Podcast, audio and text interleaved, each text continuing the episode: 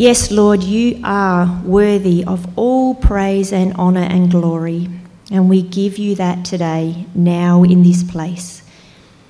Your word is trustworthy, and we base our lives upon it, and as we hear it now, may your Holy Spirit open our hearts and our ears to hear the good news of the gospel of Jesus Christ that can transform lives. In Jesus' name, Amen. Please be seated as Corinne comes to give us God's word.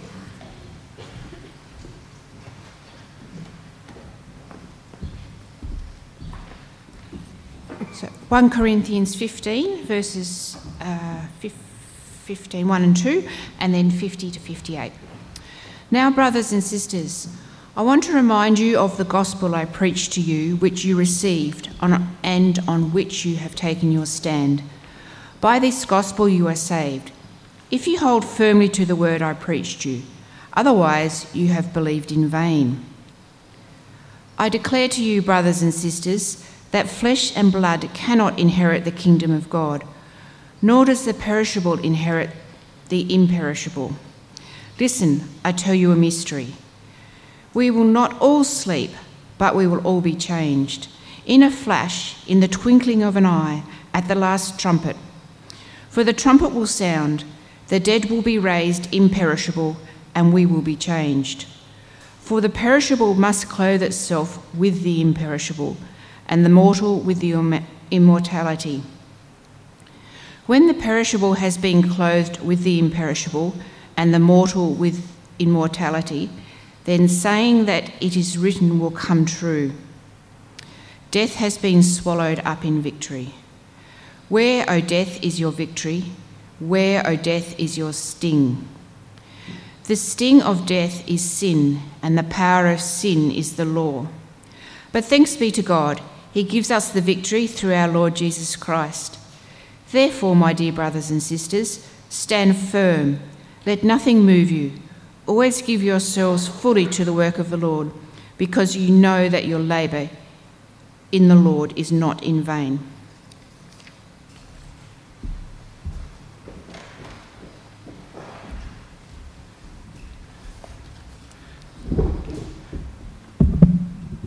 Thanks so much, Corinne, and wonderful to be with you again today as we uh, continue looking at God's Word and reflecting on the nature of work. But as we've been considering, when we're talking about work and thinking about the Bible, we're not just talking about uh, employment, which you're paid for, but rather thinking more comprehensively about what it means to live in God's world. Uh, so, very relevant for every single one of us. But let me pray as we uh, get into this, this final one in our short series. Let me pray.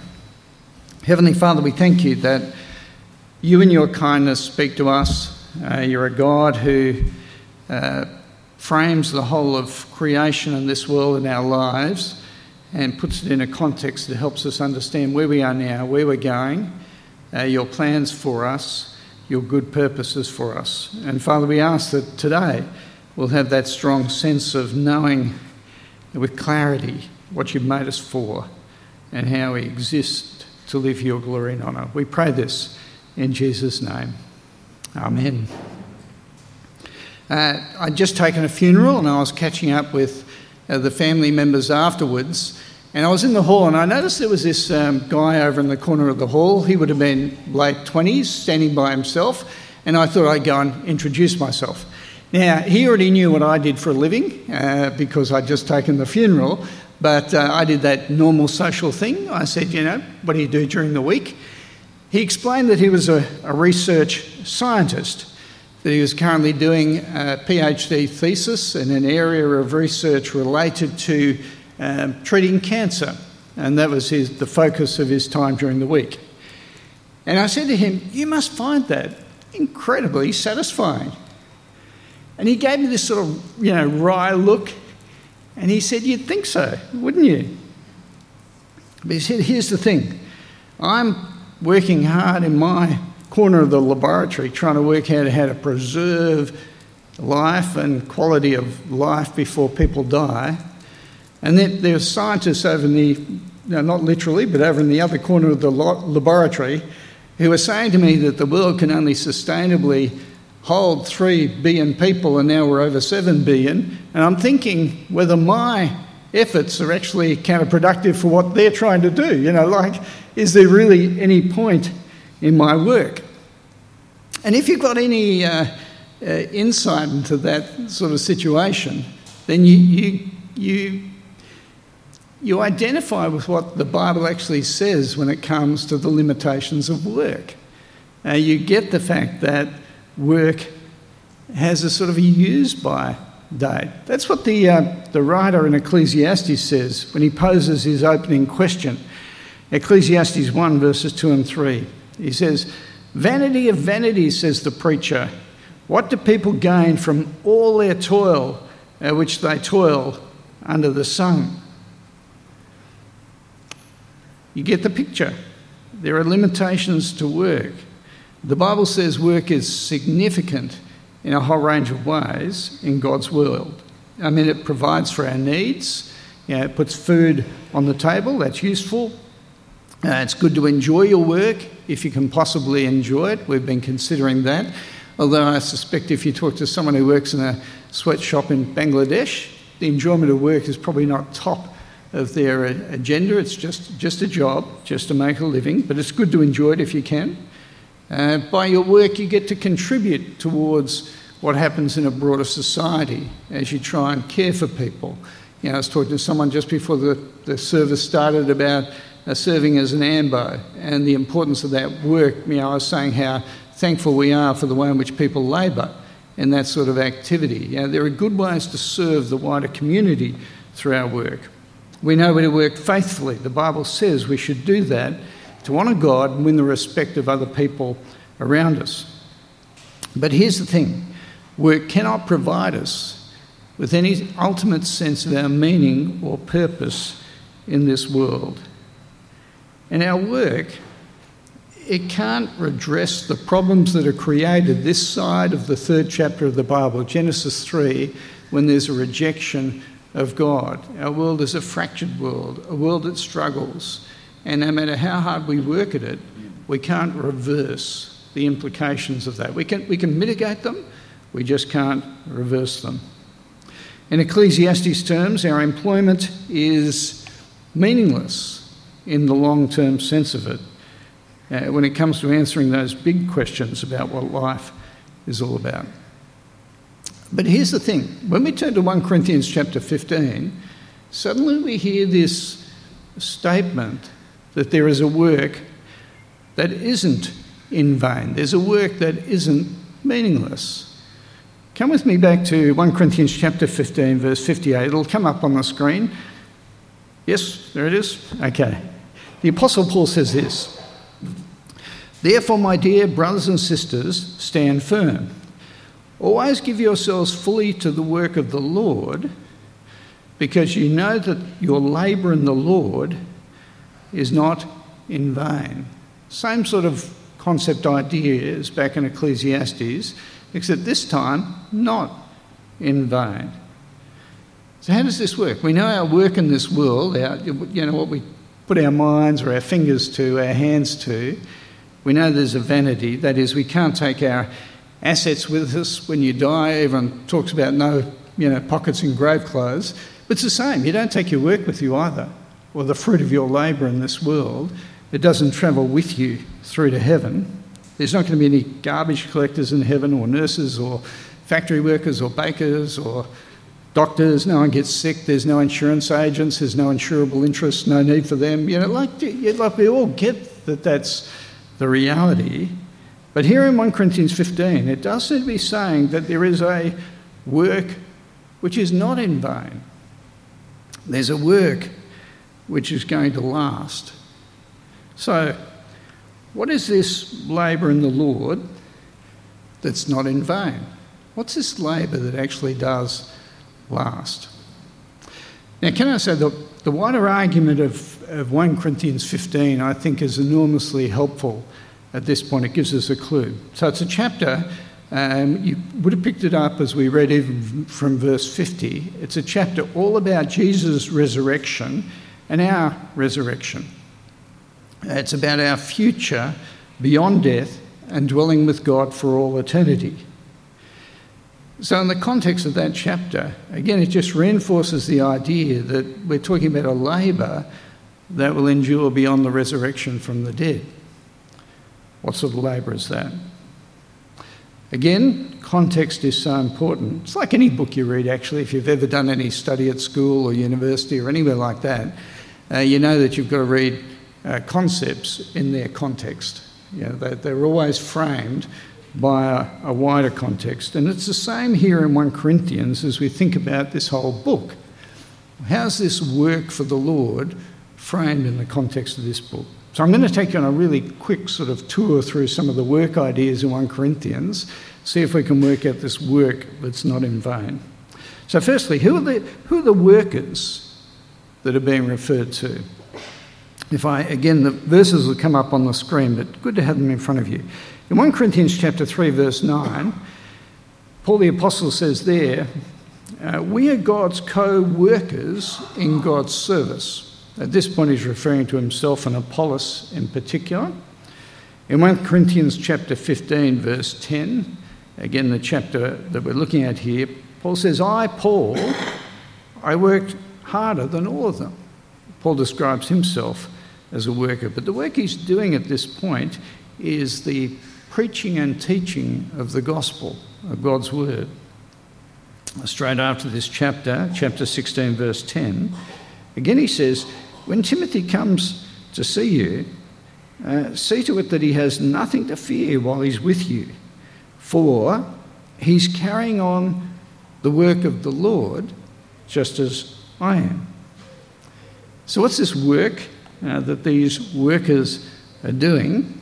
Well, let me take you back to 1 Corinthians chapter 3, verses 10 to 13, and we can see the sort of work that we're talking about. Each one should build with care, for no one can lay a foundation other than the one already laid, which is Christ Jesus.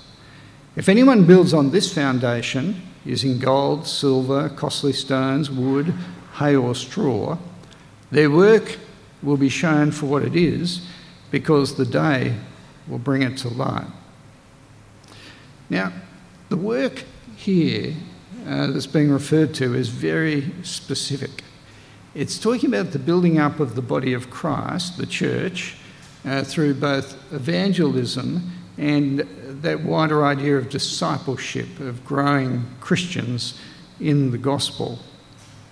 If we went to 1 Corinthians chapter 9, verse 1, we get the same idea. Paul speaking to the Corinthians, and he says, Are you, he says to this church, are you not a result of my work in the Lord? That is, their existence as a people of God through the proclamation of the work that Paul did. Then in chapter 15, verse 10, Paul says, I worked harder than all of them and then in verse 11, he explains it. So we preached, and so you believed. See, here's the thing what, what most of us in our jobs do in this world, it, it doesn't last. In the language of Ecclesiastes or, or 1 Corinthians chapter 15, verse 58, it's in vain. That is, it won't endure into the age to come. Uh, I mentioned before, I worked for a couple of years as a lawyer, and I worked in the area, part of the work I did was in the area of estates, you know, wills, uh, estate work, probate, that sort of thing. When I get to heaven, uh, God will not say to me, this, this will you drafted for this person back in 1982 it is just stellar. You know, I want you to take over the legal department in heaven. Right? It, this is not going to happen. Understand? There's, there's a limitation to that work that I did when I was serving as a lawyer. Now, I'm not trying to diminish that in any way. There was a place for it. Uh, it was important I treated people well as I was doing it. There was an integrity I had to have with my employers, faithfulness in my work. But nonetheless, do you understand a use by date? No need for probate in heaven. You know, it's, it's, it's an area that just disappears. But there's a labour that's not in vain. That's what Paul is saying here. It's the work of telling the gospel to people so they can become Christians and grow, as Christians. Now, understand really clearly this point, I'm not talking about the fact that I've got a job and you don't have a job. that is, I get paid not to work. I get paid to actually preach the gospel and do evangelism. I'm not saying that's the only work at this point. What I'm saying is that the work of the Lord is something that all God's people are commissioned to do, whether you get paid for it or not. Often the apostle didn't get paid for his work, yeah, but he still saw that as a primary task. And I take it that's the primary task of work that we have that will endure forever. Okay? Let me try and just pull that apart a little more. I want to talk about how our labouring for the Lord intersects with whatever work we do in this world, our jobs or careers or our day to day lives as uh, students or retirees or whatever else we happen to be doing. Okay, I want to just jump into that space for a bit as we try and apply it. The first thing I want to do is remind us uh, what our main job is in this world. That is, whether you earn an income, whether you're a student, whether you're a stay at home parent, whether you're retired, whether you're unemployed, what is your main job? Whatever it is, uh, God wants you to be serving him in that labour, that work that endures forever. Let me give you an example. There's, there's a guy I knew, Tom Bednall. Tom's with the Lord now. He's been there for, you know, dwelling with the Lord for all eternity for a few years. Uh, but I remember talking to, to Tom when he was about 90 years of age. So he'd been retired at this point for about 25 years, I think. And asked him, I remember asking him in the yard before church, how, yeah, how's your week? He said, oh, I had a great week this week. This is my week where I go around and I collect everyone's subsidies for the newspaper. He lived in a retirement village, and that was the time where everyone used to read the newspaper that was paper, you know, as opposed to uh, online. And he would go around the village once, once a month and collect up everyone's subsidies for the newspaper that got delivered to their place. And I said to him, Tom, that's, you know, like this big village he lived in. I said, it's a big job for a guy who's in his 90s. I said, what do you do it? He said, oh, it's, it's wonderful. He said, I get to catch up with all these people in the retirement village, and once a month I get to ask them questions about how they're going and talk to them about my trust in Jesus in any way that I possibly can. Isn't that lovely? And you understanding that he was labouring for the Lord? You know, he just had a clear understanding of what was important in this world. So, say you're a, a stay at home parent. Uh, there was a young mum that was talking to me just a, a little while ago about her seven year old daughter. And this seven so Christian family. And this seven year old daughter asked her mum, Mum, how can I know that I'm a Christian? And so uh, her mum patiently explained the gospel to her, you know, how she could know that she'd have confidence that she was uh, in a relationship with God through everything that Jesus had done if you put her trust in the Lord Jesus Christ. Mum explained that to her. And this daughter then said to her mother, Mum, why haven't you told me this before? You know, this uh, important news. At which point, uh, her mother, who had told her this information quite a long number of times over a long period of time, uh, but worked out that the Spirit of God was stirring this seven year old's heart, uh, restrained herself from laughing, moved out of the room so she could laugh, before then returning. And when she returned, she asked her daughter, Would you like me to uh, pray with you so that you can know that you have this relationship with God? Because she's explained that's what you should do talk to God. And this uh, seven year old said, no need, Mum, I've already done it. And uh, off she went.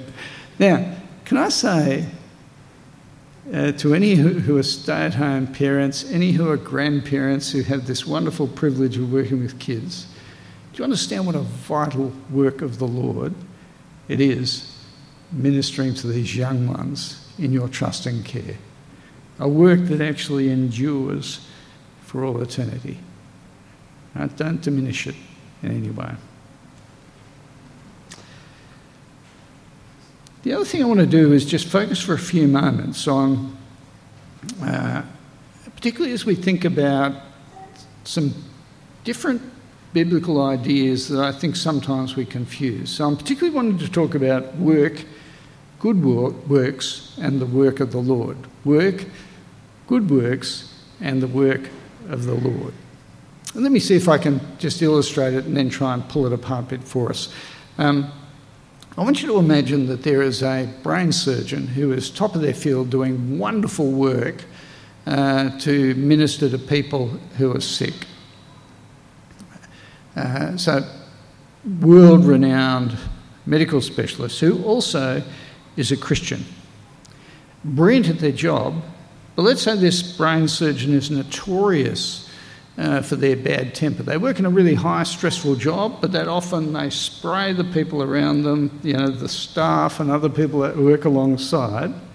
So understand they are very good at their work, but their reputation as a believer causes people to think that they're a hypocrite. See? Very, very. Un- How does God view this brilliant surgical work that they do. Well, God sees it for what it is good technically at their job, godless in the, their behaviour and the way in which they treat people, and by that means hindering actually the work of the gospel going forth. Christians, I think, often get these biblical categories of work confused. What I'm going to do is put a table on the screen behind me. Hopefully, it'll come up in just a second, which just tries to give us a bit of distinction here. In this table, yep, great. Uh, work is uh, here, it's toil, uh, like in Ecclesiastes, and it has a certain value that we've already looked at in this world. When the Bible starts to talk about good works, it's not talking so much about our toil but the sort of idea that comes up in places like Ephesians chapter 2, verse 10, uh, where we're told that Christians are created in Christ Jesus for good works, which God prepared beforehand that we should walk in them. Now, at this point, the good works that are being spoken of uh, are talking more about godliness, the way we treat people with respect and generosity and faithfulness, not, not dumping on people. And then today we've been talking about the work of the Lord, which is not so much about being godly, although you would think you'd be godly as you do this work, but not so much about that, but actually by helping people believe the gospel and grow in the gospel, that is, evangelism and discipleship. And they're quite they're used quite differently as you go through the Bible at different points. Now, they can overlap. If we go to this next uh, diagram, you see the one which I've tried to show that your work might intersect with the good works you do and the work of the Lord that you want to do. And I think, again, this is the way the New Testament helps us think about them. If I go to a verse like, and we'll flip to this verse and then come back to the diagram. In 1 Peter chapter 2, verse 12, here, the apostle is speaking to believers about how to commend the gospel to others and says this Live good lives among the pagans, that though they accuse you of doing wrong, they may see your good deeds and glorify God on the day he visits us. See your good deeds and glorify God on the day he visits us. Now, at this point, the good deeds or good works that are being spoken of are, as you work through this letter, acts of generosity and grace and mercy that are shown uh, to others. The good deeds and good lives are not the gospel. Uh, we ought not get that wrong, but often they build a bridge with people and cause them to ask what makes you tick and give the opportunity to share the gospel with them. And we all know that experience. So we'll go back to the diagram and let me tell you of an example I heard about of a school teacher uh, who found herself in this situation. So we'll go back to the diagram, if that's okay, the three circles. The, um, the school teacher was finding uh, herself in the, in the uh, staff room and finding the conversation was getting away from her and going to spaces that were really unhelpful for everyone there.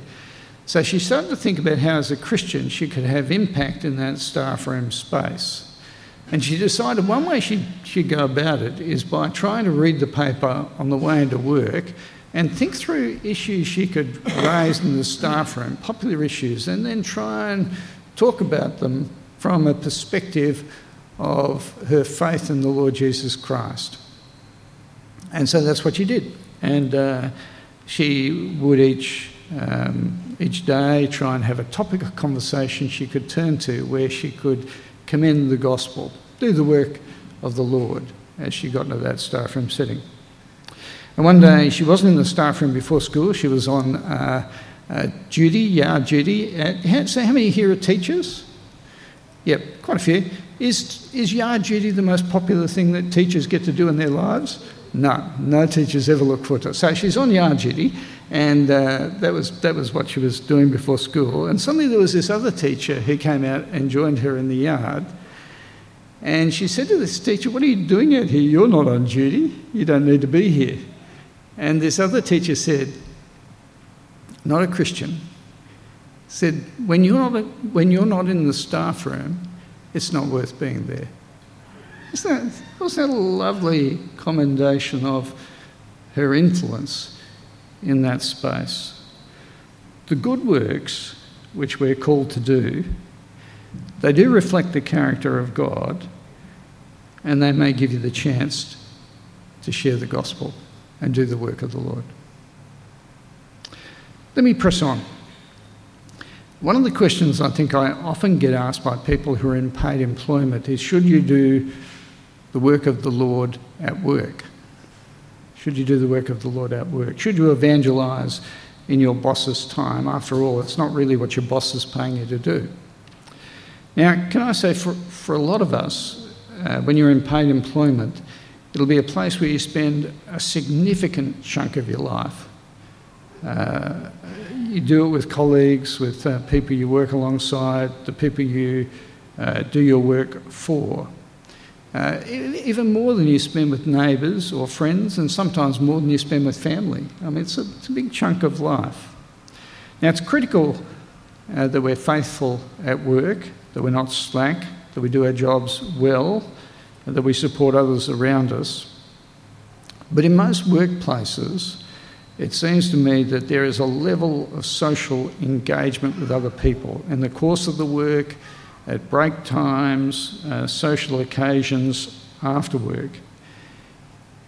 But you need to have the work of the Lord on your agenda when you're working. You need to actually bring that to bear in a conscious sort of way. Otherwise, you just get preoccupied with the stuff that you're being paid to do.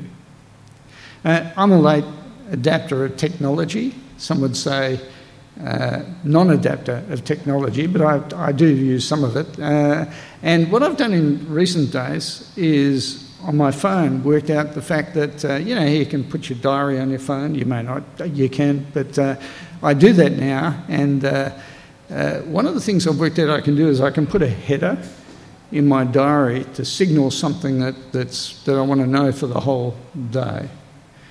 And it seems to me that, that, probably for those of us who are in paid employment, what you need to do in your electronic diary is have this header every day that you're working, you know, off to do the work of the Lord, you know, as you head off to work. So you actually have it in your mind that that is the task of vital importance for you as you head out into your day. Friends, it, it is so important uh, that as followers of the Lord Jesus Christ, we have the right sort of aspirations. I heard a story about uh, Steve Jobs, you know, the uh, deceased founder of the Apple Corporation. Back in the 1980s, he was trying to get the president of Pepsi Cola, uh, John Sculley, to come and work for him at Apple. And he wasn't having much luck at all in enticing John to come and work with him. And eventually it said that what uh, Jobs said to Sculley was this Do you want to spend the rest of your life selling sugared water, or do you want a chance to change the world? Now, of course, you and I both know that Apple have never changed anyone's life uh, in any significant way. That, that, that sort of technology is incapable of doing it. Uh, I heard this story about a corporate recruiter who was trying to entice uh, a man into a higher paying job and wasn't having much luck doing it, Christian man. And so the recruiter said to this man, trying to push him over the line, said to him, What is your purpose in life? Thinking that that'd be a clincher for this. And to which this man responded with these words I want to get to heaven and take as many people with me as I possibly can. You see, he'd understood that his prime purpose in this world was the work of the Lord. And that's what he wanted to occupy his vision. Friends, our, our jobs, our work, they, they do have a significant place in God's created order. But as with a lot of things in this world, it won't endure, uh, it won't last. But I do want us to keep remembering that our labour for the Lord at work, at home, in our neighbourhoods, wherever you find yourself every day, your labour for the Lord, that is not in vain. Labour for the Lord is not in vain. Can I pray? Let's pray. Heavenly Father, we, uh, we thank you that one of the wonderful things about reading your word is you give us this um, perspective on all of life and eternity. And we know that it's so easy to be preoccupied with the here, the now, whether it be today or this week or this month or this year, and that the, the issues of life come crowding in on us. But as we read your word, you lift us up to the mountaintop so we can get this uh, panoramic view of life and eternity. And Father, we pray that with that view, you'll help us to understand what does last, what does endure. Father, we thank you that labouring for you and the work of the gospel, uh, wanting to see people become followers of yours, grow in that truth, uh, that that's far from vain. It actually endures for all eternity. Help us to have that clarity, and not so we become angular in relationships, but rather so that we have that passionate heart for the people around us to know you, to delight in you, and to trust in you. And we pray it in Jesus' name. Amen.